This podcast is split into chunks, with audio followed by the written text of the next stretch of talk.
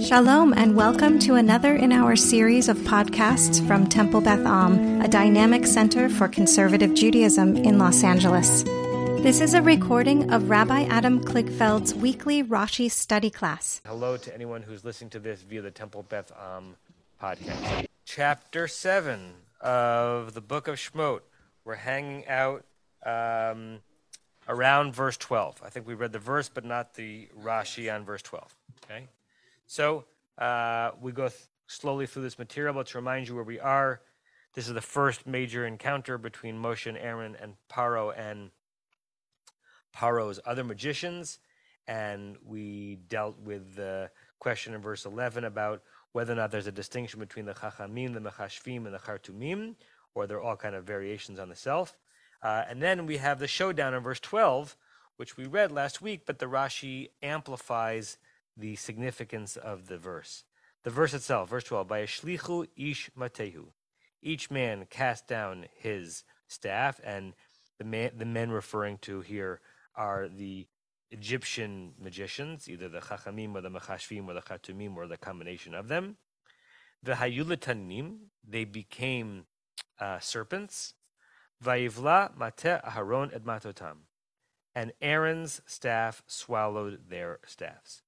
Where we left off last week, I was I asked you to consider: is there anything in the language of the verse that uh, that that raises a question, or that you imagine Rashi might jump on as a way of of aggrandizing the scene, aggrandizing the moment?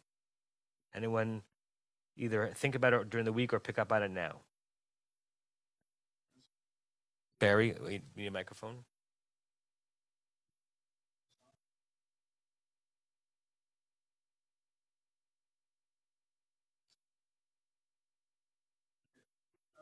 No, it was on. You just turned. Oh, It's green. oh, okay.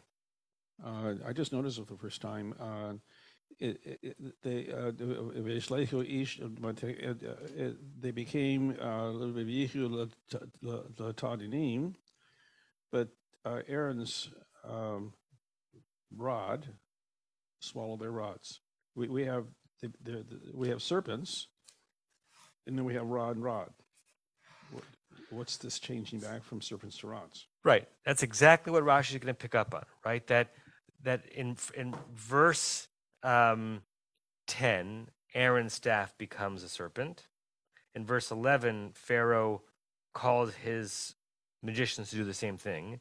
In the first half of verse twelve, they do it. They cast their rods and they become tananim. But the second half of verse twelve, the the thing doing the consuming and the thing being consumed is not a serpent, but but rather a rod. Right. So after the etnachta of verse twelve, letaninim, something has happened because it does not say vayivla tanin aharon at taninam that Aaron's uh, staff converted into a serpent consumed their staves converted into serpent, but rather that his staff did it. Right? Now, either that means something or it means nothing. The way we can understand it meaning nothing is that, yeah, it's it's it's his staff, which we know has now taken the shape of the serpent, you know, consumed their staff. But to Rashi, it means something. So let's read. Any other questions or comments that before we look at the Rashi? Rick? Um, it just goes along with that old Yankee saying that the A rod is stronger than all the other rods. Ah, very nice. Very nice. Um, I'm not even sure what to do with that. I'll just I'll just let that I'll just I'll just I'll, I'll, I'll just I'll just leave it. Okay, so let's look at the Rashi. Um, uh, Carol, do you want to read the Rashi on verse 12? Let's give Carol a microphone. Um, Vayivla mate Aharon, me'achar shechazar v'na'aseh mate, la et kulan. After, after it returned uh, to being a, uh, a stick, a rod, it swallowed them. Right. So the full words of Rashi's commentary is basically what Barry said, Baruch Shekivanta Barry. The question is, why is Rashi saying what he's saying, right? What, what, what is the significance of Rashi emphasizing, hey, reader, I wanted you to realize that these were not serpents in this moment, these were back to being rods. Norm and Rachel? if we were imagining this as a movie scene, um, it's much easier to imagine that Aaron's serpent, which presumably has some mobility, can go over to the other serpents and swallow them. Yes. It's very hard to imagine filming a staff or rod swallowing anything, let alone other staffs. Yeah. I actually don't remember how Cecil B. DeMille did this particular scene. Um, but but that's exactly I think what Rashi's getting at. Rachel, you're going to say something similar. Yes, I, I was. Just there's there's a magical element to a rod swallowing a, an animal of any kind. Yeah. Rods don't swallow. It's not something inanimate objects do. Right. So I think you're right. I think Rashi, without saying it, I think what Rashi's saying is this is a double miracle. However, however miraculous or powerful you thought this was, it was more than that. You know, you you've already recovered from the fact that you've seen Aaron turn a staff into a snake. That's amazing. Once it's a snake, you can imagine, well, what do snakes do? They eat things. Fine. But but he turned that snake back into a staff, and then as an as a as as a re-inanimated staff, that's when it does an animate thing. It doesn't do the animate thing as an animate snake. It does the animate thing when it's back as a staff. Joel's not Joel's not convinced. Joel's I don't think Rashi is, is defending the Torah. The Torah- Oh, the Torah screwed up. Look, it said Mateh instead of Tanin. And then he says, no, no, no. It was actually what happened. say that again. You think that the comment is is to defend the Torah against a critique that it made a mistake? Yeah. So in what way? That it used the wrong word. Uh-huh. That it said Mateh when it was actually a Tanin at that point. So he says, no, no, no. It was actually correct because it turned back at that point. Uh huh. Okay, that's possibility. I want to read to you. Um, I don't have this available on the screen. Some of the um, some modern commentary on this Rashi that br- that goes back to the source of this comment, which is in uh, the Talmud Masachet Shabbat and also in Shmot Rabbah. Shaharei lo va'ivla tanin aharon et taninehem. Because the verse did not say that Aaron's serpent swallowed their serpents. The zohi tosefet yetera banes. It's an extra level to the miracle. Shaharei taninim darkam livloa. What do snakes do? They swallow things. Aval ein darko shel matel livloa. Whatever you think a staff does, it doesn't have a mouth. At least doesn't have a mouth when it's been converted back from being a snake, and it's not a thing that generally swallows. And therefore, in your mind, as you're imagining the scene, you're supposed to, according to this commentary in Rashi, understand that this is even more miraculous than you originally would have thought. Um, there were a couple of others on the page that I wanted to share. Hold on one second. Um, find it. On that one. Yeah, okay. Um, everyone can see? Okay. So, um,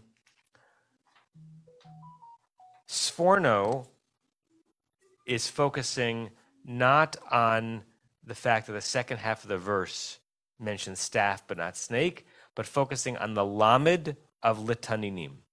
When the when Pharaoh's magicians threw down their staffs and the verse says vayu litaninim, we translate it as they became serpents. And Sforno says vayu litaninim. Um, I want to show the original. She, she, uh, yiru sheha'el.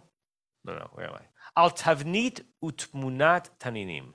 They had the form and the appearance of taninim, avalo betnuatam, but not the movement. Meaning, Aaron actually turned his staff into a serpent, but uh, the magicians turned them into st- st- uh, sticks that look like serpents, right? Not actually turning them into a snake. And I think Rashbam says something similar. I couldn't find it on the Sefaria. Hold on.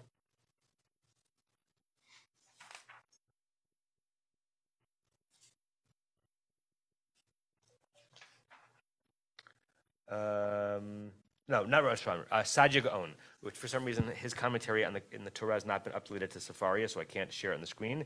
Sadia uh, changes one letter in the verse. It's instead of lit taninim, he changes it to ke taninim. Right?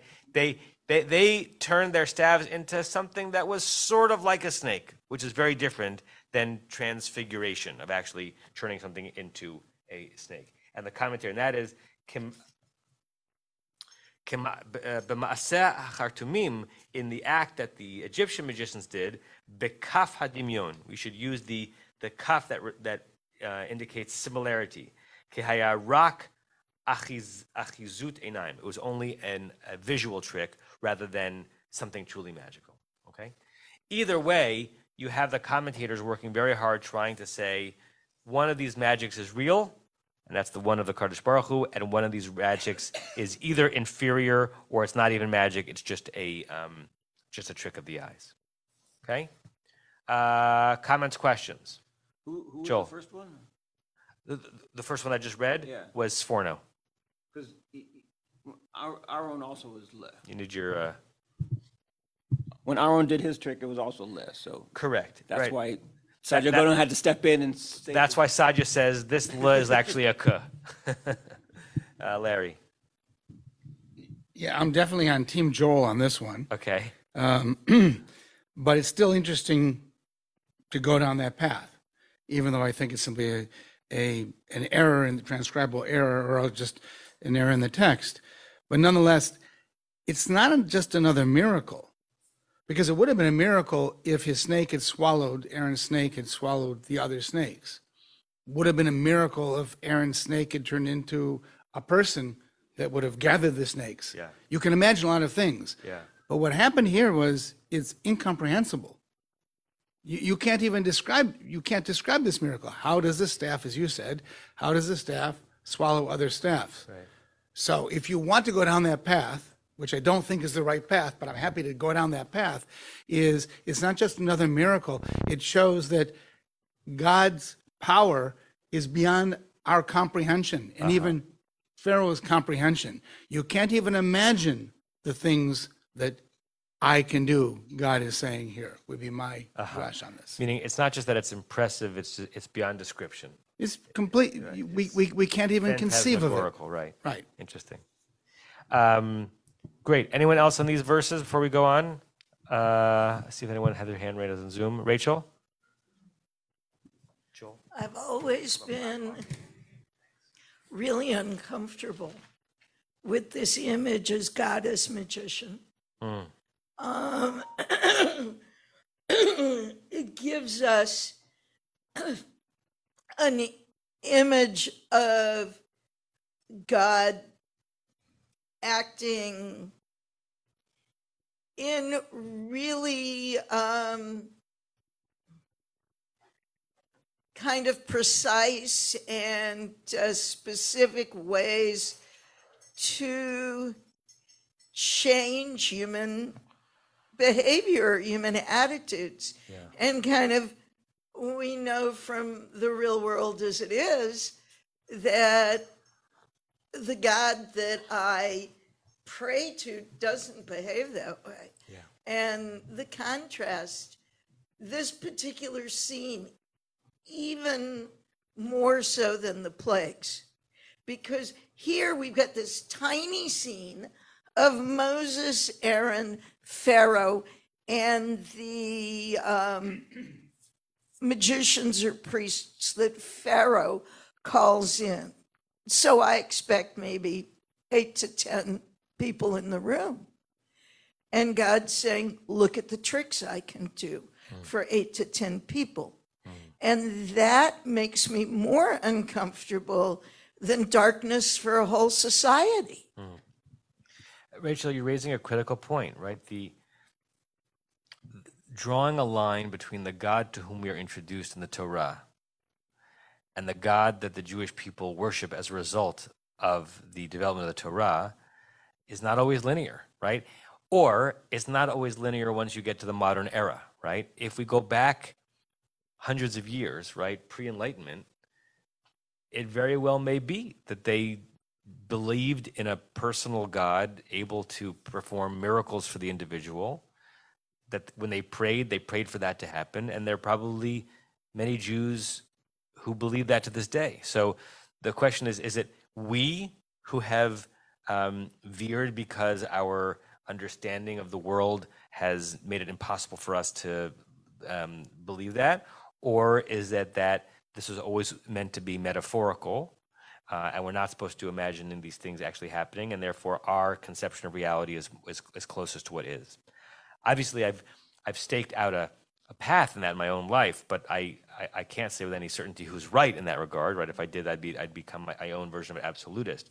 But you're right that the, the, the, the, the God of the personal miracles and the interventions in the Torah is not necessarily the God that we see or, or, or imagine acting or not acting throughout history.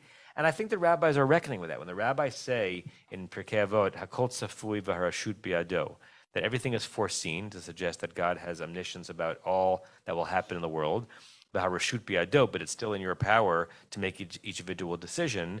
That's the Mishnah looking back at this scene, basically saying, yeah, God, God is in charge, but Pharaoh still acted as a true actor in the, in in the uh, in the scene. And when when Pharaoh's heart was hardening or softening, Pharaoh wasn't as experiencing it as God actively doing it to him.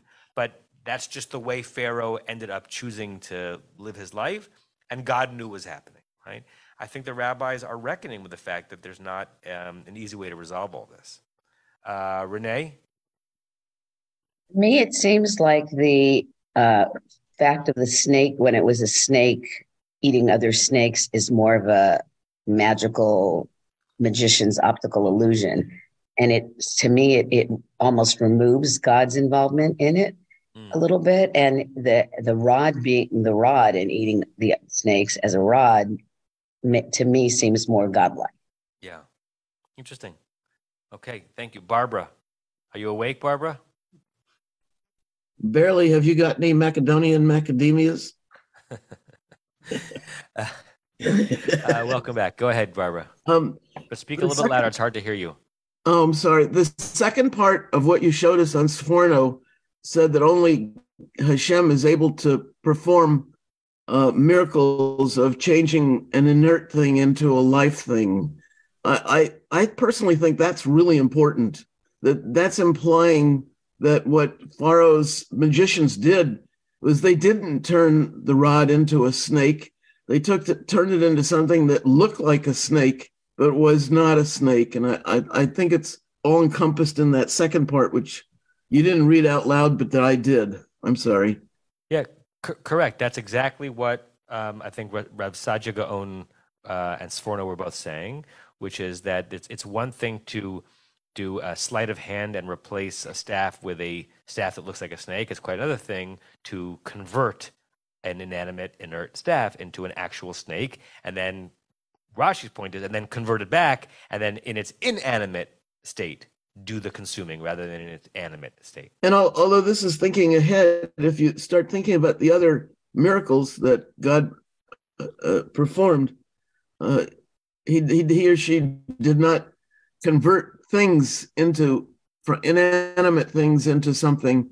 A, lot of frogs came out, but we don't know where they came from. Yeah. Blood came out, we don't know where it came from, but that's not an animate type thing.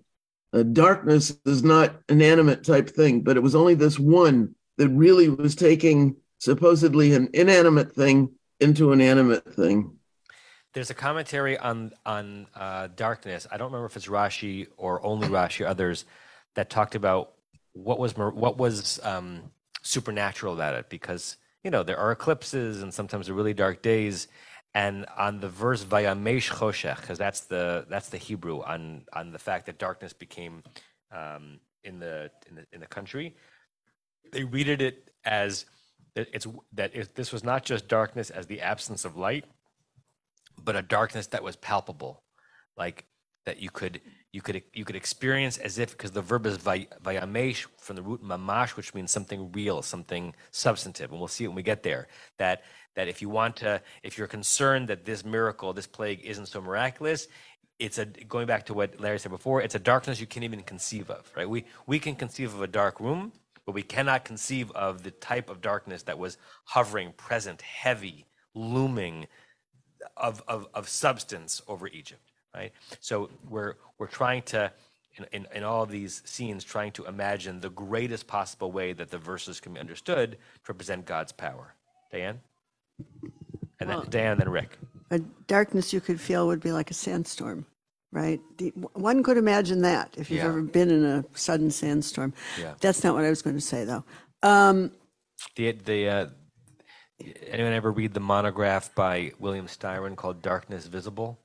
It's his powerful and and, and heart wrenching um, story of his own um, descent into really deep depression. This is the same author who wrote Sophie's Choice. He ultimately recovered from that depression, um, or at least to an extent, but he called it darkness visible, right? Because what he was trying to say is that what if you haven't been depressed, whatever you think depression is, it's not sadness plus. It's not just more sad than you've been in other days in your life. It is a palpable, hovering, um, looming, almost physical darkness. Um, and so that, not necessarily a sandstorm, but a, an emotional sandstorm, Dan. okay. So I'm thinking about other magical rods in the Torah. So you've got the rod. I don't, I don't know where this is going, but you've got the rod that Moshe uses to strike the rock, which is imbued with some kind of power. There's another case, and I don't remember exactly how the story went about a rod that flowers. Um, it's the 12 rods of the 12 tribes. Right, they start uh, creating almonds, Right. So almond, almond buds. I, I don't know what all- where all of that goes, but I mean, there's there's uh, there are other precedents of magical rods. Yeah, or this is the precedent of of the, of the others. Correct. Yeah, and it's and it's the instrument through which God helps human beings create these supernatural realities on the ground. Uh, Rick, hi Shira. Hi. To me, the new bathrooms look exactly like they did before. Good. I'm glad. I'm glad they're. I'm. I'm glad they're appreciative of it.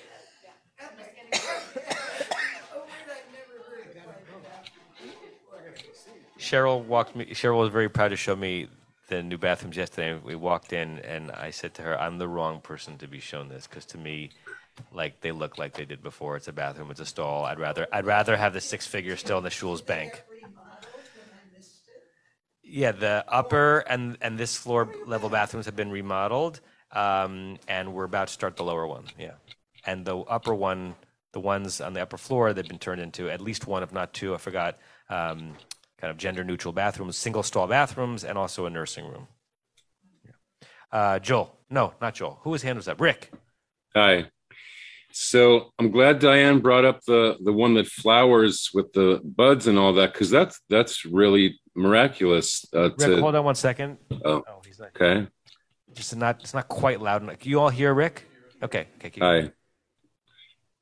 Um, so I'm glad she brought that one up. Um, the rod hitting the stone. Um, if the angels tell Moses exactly where to hit the rock to bring up the spring, that I can understand that. But the flowers with the rod, that that's a miracle. I don't, I don't, I don't get that one. But here, I, I just wanted to remind people snake handlers can do wacky things with snakes. They can make like crocodiles. You can put Rick, them hold to on one s- time. Shira, do you mind asking them to be like 30%? That'd be awesome. Tell them I'm also excited about the urinals, but they have to be ex- urinal excited quietly. Okay.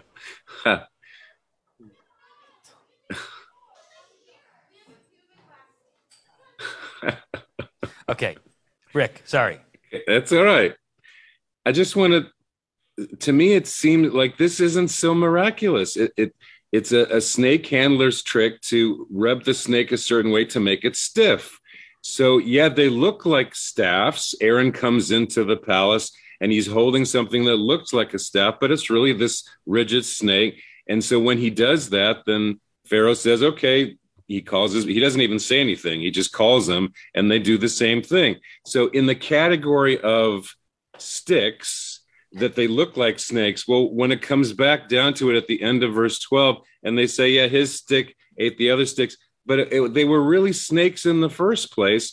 And Aaron's was just bigger than the other ones. So uh, it- to me, it's not such a it's not such a miracle. It's just his snake was bigger than the others, and Right. and um, so my, my meta comment on your comment is it's interesting to linger on the urge any one of us in the medieval times and now have to either find a way to say this is less miraculous or find a way to say this is more miraculous, right?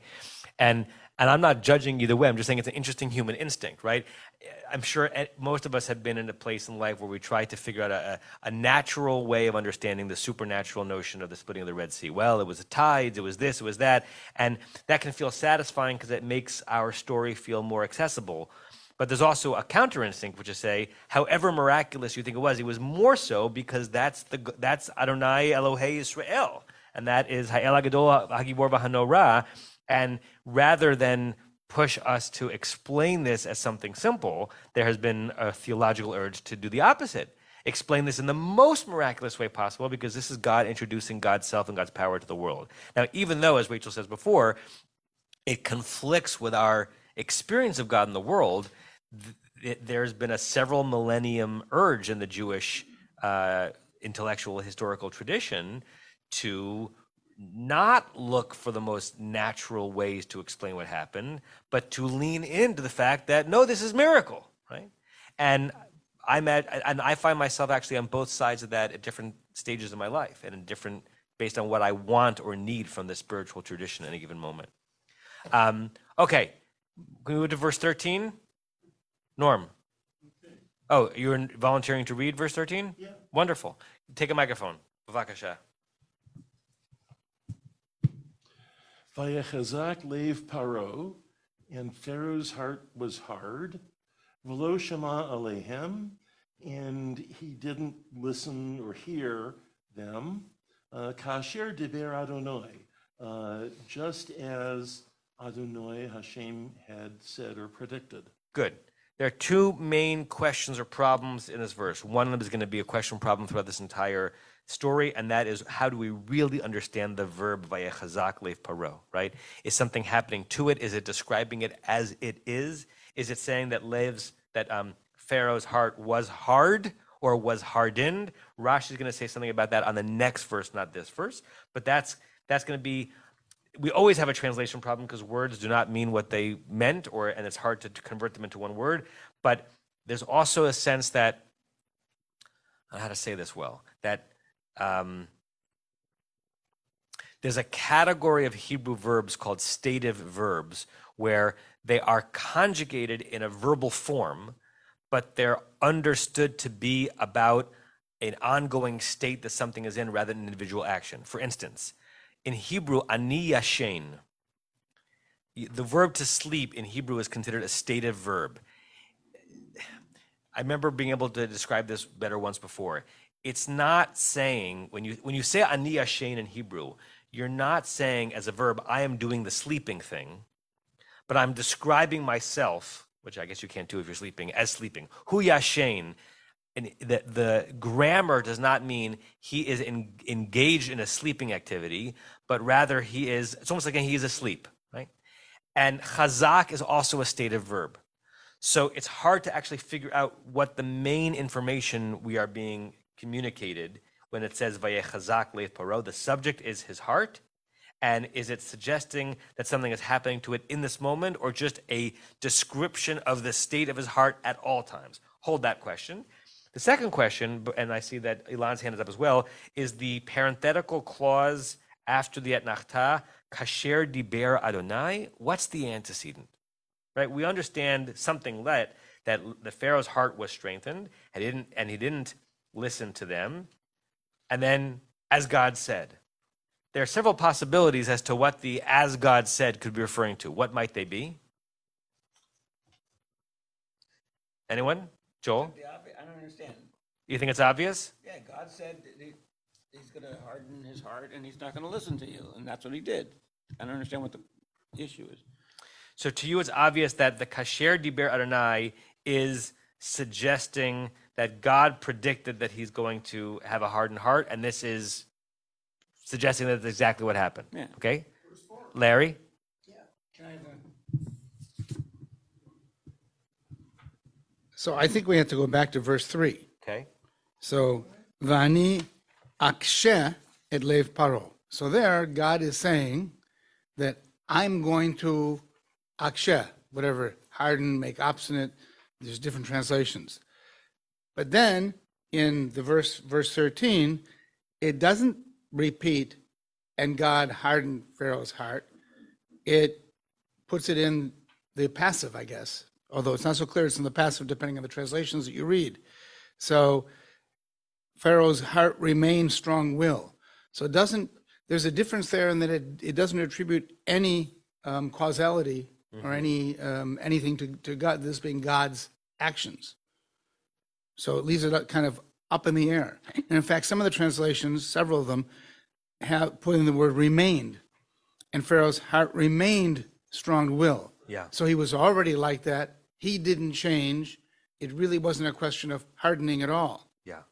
When we're going to read verses 13 and 14 as a duo because what Rashi has to say about that topic is on verse 14, and then we'll go back and look some of the translations of, of both verses. Larry, any comment on Joel's comment about whether Kasher Dibra Adonai is obvious? Is it as obvious to you as it obvious to Joel? No. Okay, so what, how, what, what do you think it might mean? Um, well, I think it. I don't think it's obvious, but I mean, I'm I'm I'm moved by the translation that I'm looking at as as God had spoken, or as had as, as was said by God, Meaning, that God had predicted this. This is exactly the prediction. so you agree with Joel? No, I I'm not sure. No, I disagree that it's obvious. Obvious, maybe. another interpretation. That's not. Oh, the Well, kasher could be when. J- When- Uh, Norm? And then Barry. Sorry, I Another interpretation would be that he's now um, saying the heart should be hardened. And so that's why it says that. But I don't think that's the best interpretation because we have several places, if I'm not mistaken, over the next few chapters in which it's explicit God hardens Pharaoh's heart. And since the Torah is happy to be explicit that God hardens Pharaoh's heart, they w- there's no reason for it to be ambiguous here. Good. In this case, Pharaoh's heart was hard. It stays hard. God allows it to stay hard, but he doesn't make it become hard. It's hard on Pharaoh's own. Okay, Barry, and then I'll share with you what I think could be other possible understandings of it. Even though I think, I think you're right, Joel. That that's that's the most um, logical way to understand it. But I'm think, I'm not sure it's the only way to understand it. Barry, Um, turn the microphone to you. Yeah. the uh, d- just as foretold refers to not listening, does not refer to the hardening. Uh, if you read 13 carefully, and that goes back to verse 4 um, "V'lo yishma alechem paro. Thus, uh, uh, Pharaoh will not listen to you. And, and you know, Pharaoh did not listen to them. So that's what I said. It, it, it, it's not referring to the, the hardening, it refers to not listening. Okay, so look so, look at the screen. Some oh, I have to share the screen with the zoomers. Some of the translations go directly to your point, uh, Joel. Right. So this is uh, I think Metsudah, just as Adonai had foretold, suggesting that the Kasher Dibra Adonai is a reference to God's predictions of what would happen. Okay, Koren as the Lord had said. Had said pluperfect, suggesting what had gone, what had happened earlier. Um, Everett Fox, as God had spoken, and JPS, as God had said. I want to show you.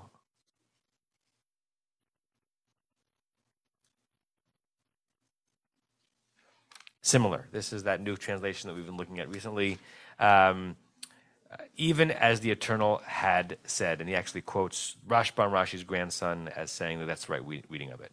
I think the two other possible uh, ways of understanding Kasher Dibra Adonai, one is the way that Norm said that it's possible he doesn't think it's the right one, which is that as God said and made happen in that moment, as opposed to as God had predicted. The other way is Velo Shama Alehem Kasher Dibra Adonai, that he, Pharaoh, did not listen to them. Listen to them what? Say what God had told him to say, right? That the Kasher Dibra Adonai is not a prediction, is not a going back to God's prediction about how Pharaoh would react, but re- referencing the words that Pharaoh had heard from Moshe and Aaron saying, let my people go, right? Or, or soften your heart. So I think the most, um, the, the most likely possibility is the one that Joel had said that it goes back to a, a prediction, but it's not the only one, and it's an, it's a it's a somewhat dangling um, modifier. Uh, Joel was not on the microphone, so he asked me would I agree that the, the the trope agrees with the yeah I think the trope agrees with one of the first two. Yeah. Um, I see Rick and Renee and then Larry. Oh, Elon, your hand was up before. Yeah, Larry made my point. Okay. Rick?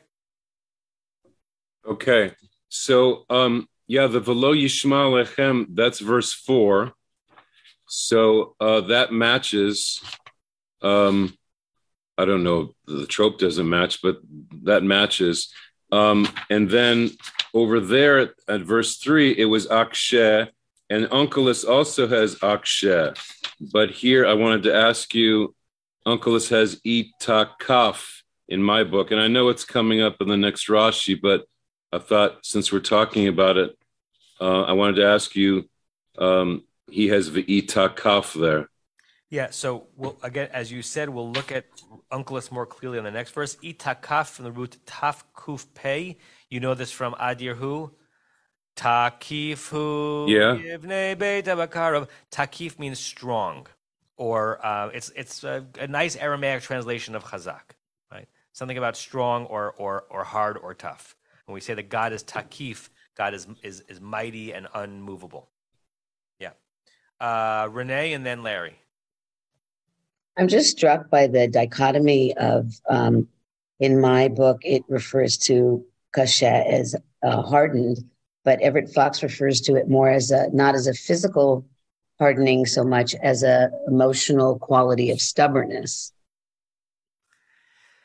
Yeah, I mean, and and right, because when we think about the notion of a heart hardening, we're we're not thinking about a physiological thing happening to an organ, but our sense of what it means in one's personal affect and attributes when you're describing a heart being hardened, and stubbornness is probably close to that. Um, so we'll we'll we'll get to that in a second. Larry and then Rachel. Well, you, Rabbi Kligfeld, and um, Aryeh Kaplan both both surprised me. I mean, may, maybe making something out of nothing. Okay. Because you use three times the word predicted, and that's exactly the term that Aryeh Kaplan made. Hmm. Really, does God predict? To me, a prediction involves some stochastic nature, some probabilistic nature. It's not a certainty. God doesn't predict, God foretells. Uh-huh, foretells. God says, This is what's going to happen. Yeah. And that's what happens. A prediction is I predict the Yankees are going to lose today.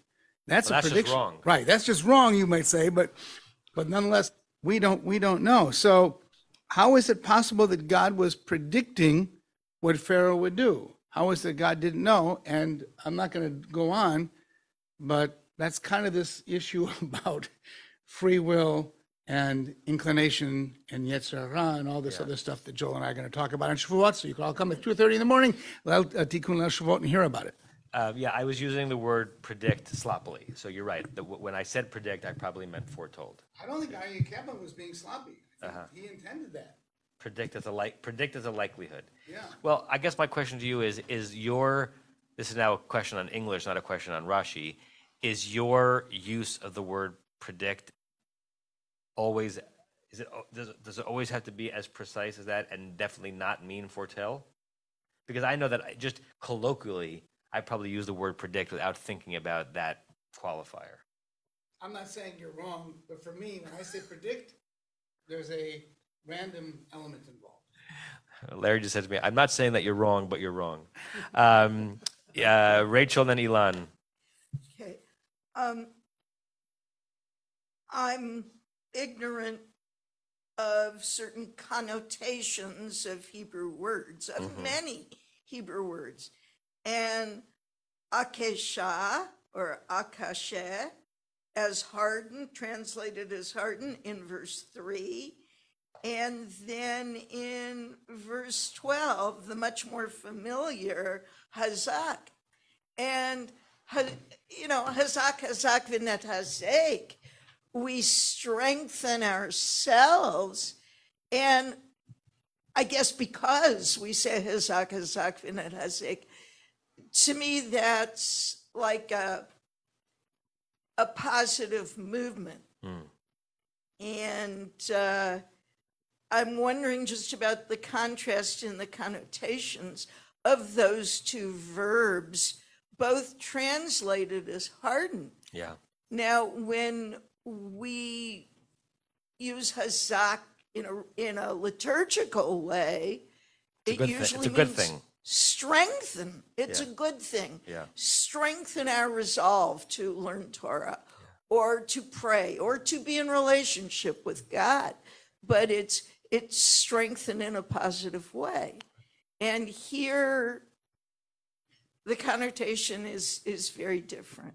Right. And I think we can all think of words in our native language and certainly in Hebrew where what the word means, even whether or not it's in the realm of the positive or the negative, is based on context, right? Because the word itself is, is neutral, right? To say something is hard um, does not necessarily mean that it's bad, right? And to say that something is strong does not nec- nec- necessarily mean that something is good. If you're describing the, the you know one's attacker as strong, you're in that moment the strength was a very bad thing from your perspective, right?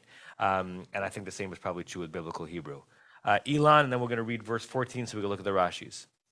So I want to go back to the concept of predict. As a lifelong gambler, predict always involves some chance of probability. So, it, and having said that, it, kind of uh, ties back to what I was going to say originally, which is I actually find this verse significantly more um, acceptable than other verses describing the uh, Pharaoh's heart and have it become hardened, right? So when I read this verse, particularly with the notion as God had predicted, you read it as Pharaoh's heart became became hardened, right? And as God had predicted, so that it allows there for free will. God predict Pharaoh's heart became hardened through no divine intervention. God said that was likely, but it didn't. But God did not foretell that, and that to me is is just so much more comfortable in using um, a modern sensibility. So you're actually defending Aryeh Kaplan against Larry, saying predict is the right word, right? God says, I, I, I I have an expectation this is what's going to happen, but if it happens, it's going to happen because Pharaoh will have done it himself, not because I have forced the matter.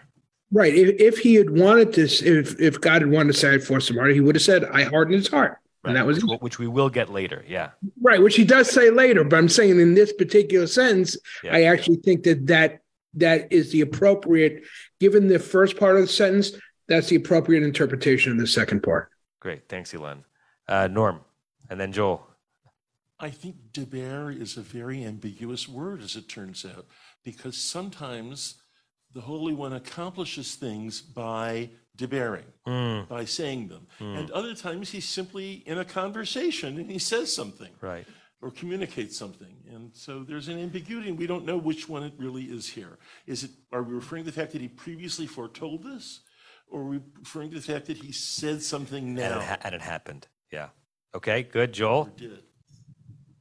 Oh, both microphones on the same side of the table. So I, This, this side's in trouble. Um, so I just want to focus on the word velo shama. I mean, Okay. I don't care whether you want to translate it as listen or hear or heed. Aaron and Moshe haven't said anything. There's nothing to hit, listen or, or, or heed. Um, so the only way to make it make sense is to translate verse 10 as saying Moshe and Aaron did everything that God had commanded. And then when they got to the point of throwing the, the staff on the ground, this is what happened. So, in other words, in verse 10, they're actually doing everything, including the asking to, uh, you know, let my people go. That's fascinating, Joel. I never picked up on that.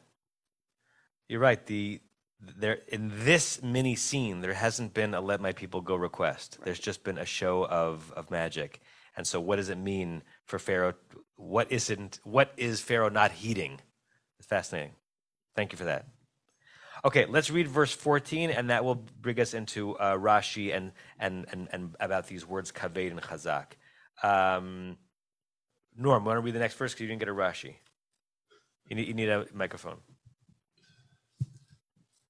Vayomer Adonai el Moshe, uh, and Adonai said to Moshe, uh, Kaved lev paro, uh, Pharaoh's heart is hardened. Me'ain l'shalach ha'am. Uh, he refuses to let the people go. Good.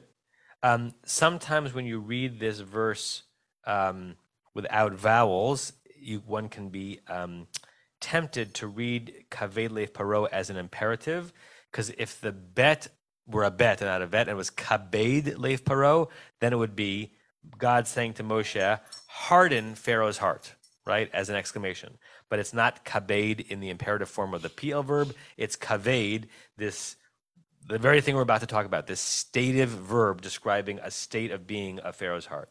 Uh, let's get a microphone to Barry. Nora, can you pass it over?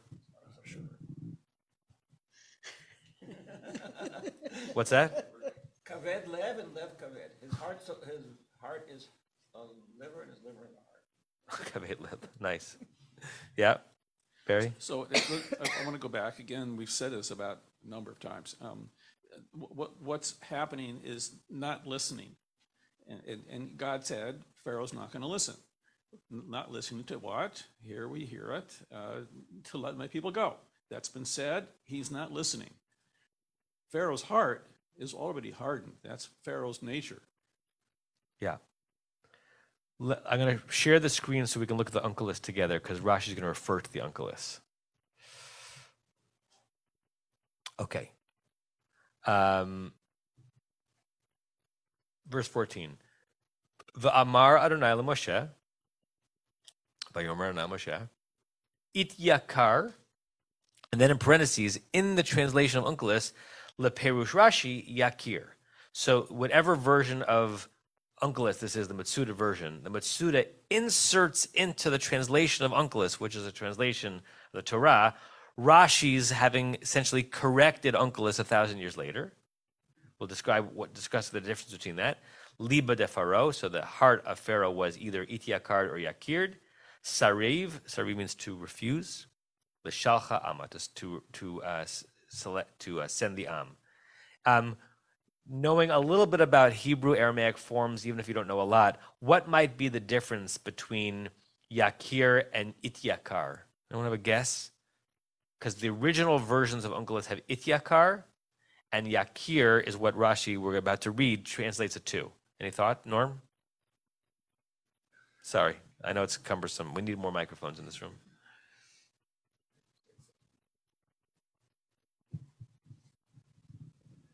I think that one is the heart has become hard, and the other one is that the heart is hard. And which is which?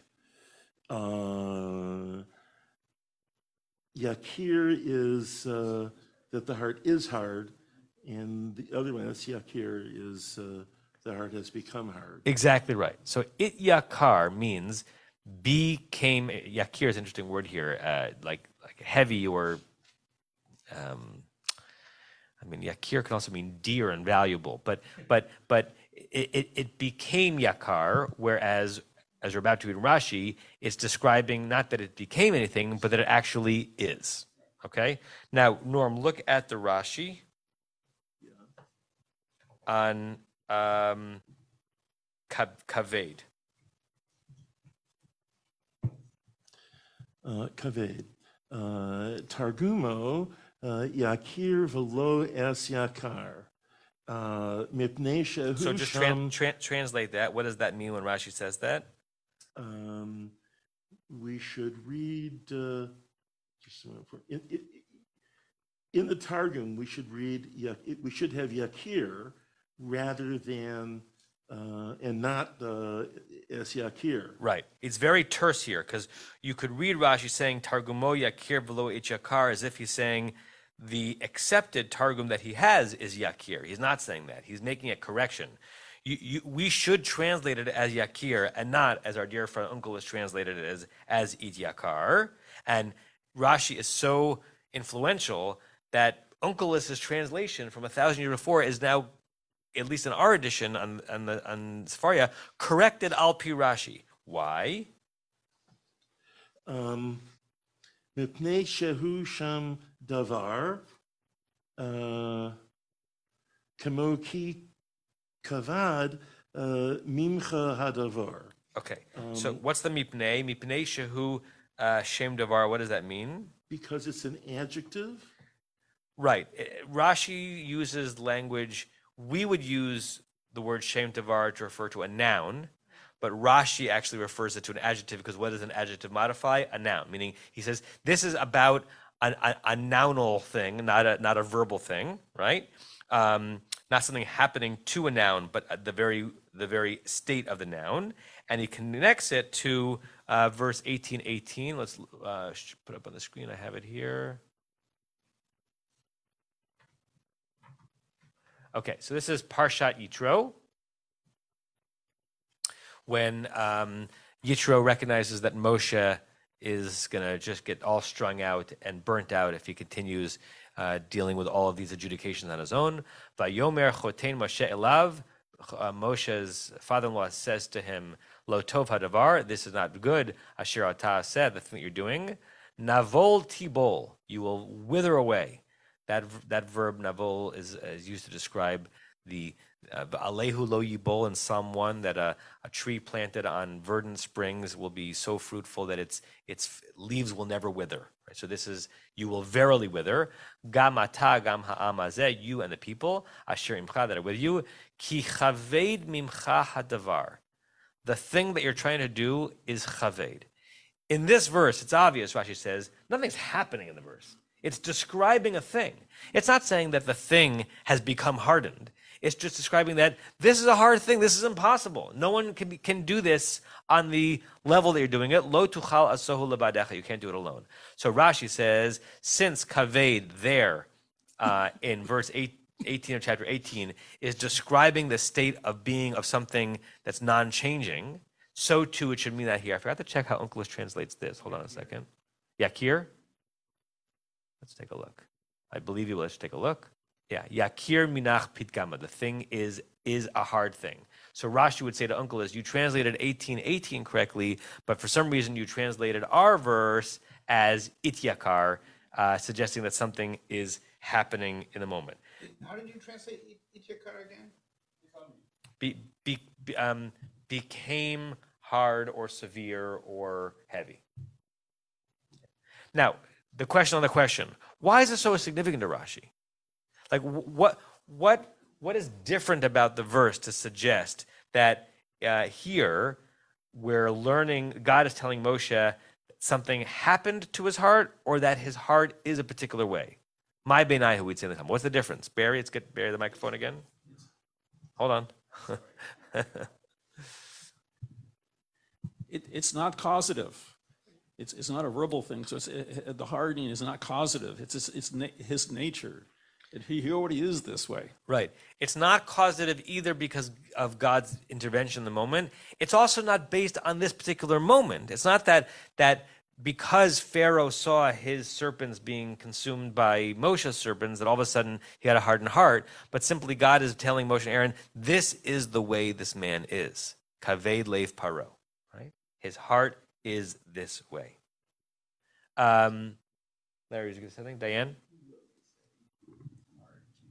So I know we're we're dealing in Hebrew, but it's just interesting that in English, heavy-hearted does not have the idea of of being stubborn. It has the idea of of when you do something with a heavy heart, you're like, I think reluctant to do it, but you do it. So we've sort of changed this expression in a way. Yeah, that's right? true. I mean, in, I mean, idioms are wonderful things Yeah. because um, it's very hard to trace how a particular set of words, you know, departed their um, their literal meaning and became something else. And you're right. Heavy-hearted does not mean in English, in modern 21st century English, um, a stubbornness, but rather a reluctance. Yeah, a, a wishing that you didn't have to do it. there, there's a whole category of of expressions um, that come from different body parts, and it's fascinating because where we think the seat of emotion is Right. in body parts is, is changed dramatically. Right. Particularly because the ancients didn't think that that this or I mean it's interesting in general that we think that this organ, which pumps blood, has to do with emotions, but we all use it. Like, you know, my heart is heavy, you know, my heart is with you. It's so, so funny how how fluidly we use that. When we think about it, it's sort of inane, right? It's if anything, emotions are here, right? Not not here. But we all we don't say that my well, I know you're going through a hard time. My brain is with you. My brain, the source of my emotions, is with you. That would sound strange, right? But all the all the heart is doing is um, is pumping blood. Um, I know we're at 9:30. Very quickly, um, just look at some of the translations of this verse because the translations in English, whether they're directly in relationship with Rashi or not, they're trying to make sense of this verb. So, this is which one is this one? Um, uh, where is it? Okay, so uh, Everett Fox. Pharaoh's heart is heavy with stubbornness. He, um, he turns the word kaved into a three hyphenated word, heaven, uh, heavy with stubbornness. Okay? Metsudah. Pharaoh's heart is heavy, unmoved. JPS. Pharaoh's heart is stubborn, doesn't even deal with the word heavy. Um, Koren. Pharaoh's heart is hardened. Why is that significant? Disagrees with Rashi, right? Um, Koren is amongst the translations of the Torah that come out of the Orthodox world is the one that's least slavish to Rashi's rendering of the, of the of the verse. If we, if, if we, had the ArtScroll up here, which I don't think is on Sefaria, we would see it very, very um, connected to Rashi. Um, see what this one says. The heart of Pharaoh is hard, very Rashi. And then, let's see, 1917 in JPS. Pharaoh's heart is stubborn. And then that one from 63, the heart of Pharaoh is stubborn. What does Aryeh Kaplan say? Or and or uh, and Alter? Kaplan, Pharaoh is obstinate. Is obstinate, okay. And Kaplan is uh, Pharaoh's heart is hard. Sapirstein says became hardened. Became hard. That's right. Uh, Sapirstein says became hard. yeah, heart became hard. Sapirstein also usually translates according to Rashi. Right. Larry, last comment of the day well, I'm sure we're going to go back to this time and time again. Go back to verse 3. God says clearly he's going to make Pharaoh's heart hard. So, whatever pre existing condition there was, God had already declared his intent. Yeah. He's the one that's going to do this, he's responsible. Yeah. Or does that prediction slash foretelling refer not to this moment, but to a future moment where it's actually going to be an active an active hardening. The preliminary verses in chapter 7 are more overarching because the verse 2 says that he's going to let you go. Right. right. So that's that comes even before saying, but I'm going to harden his heart. Uh, Ad Khan, see you next Wednesday. Glad to be back in person. Glad to be in a sunny Pilch. You have been listening to another in our series of podcasts from Temple Beth Am, a dynamic center for conservative Judaism in Los Angeles. If you enjoy these podcasts, we invite you to write a review on the Apple Podcast site or wherever you get your podcasts.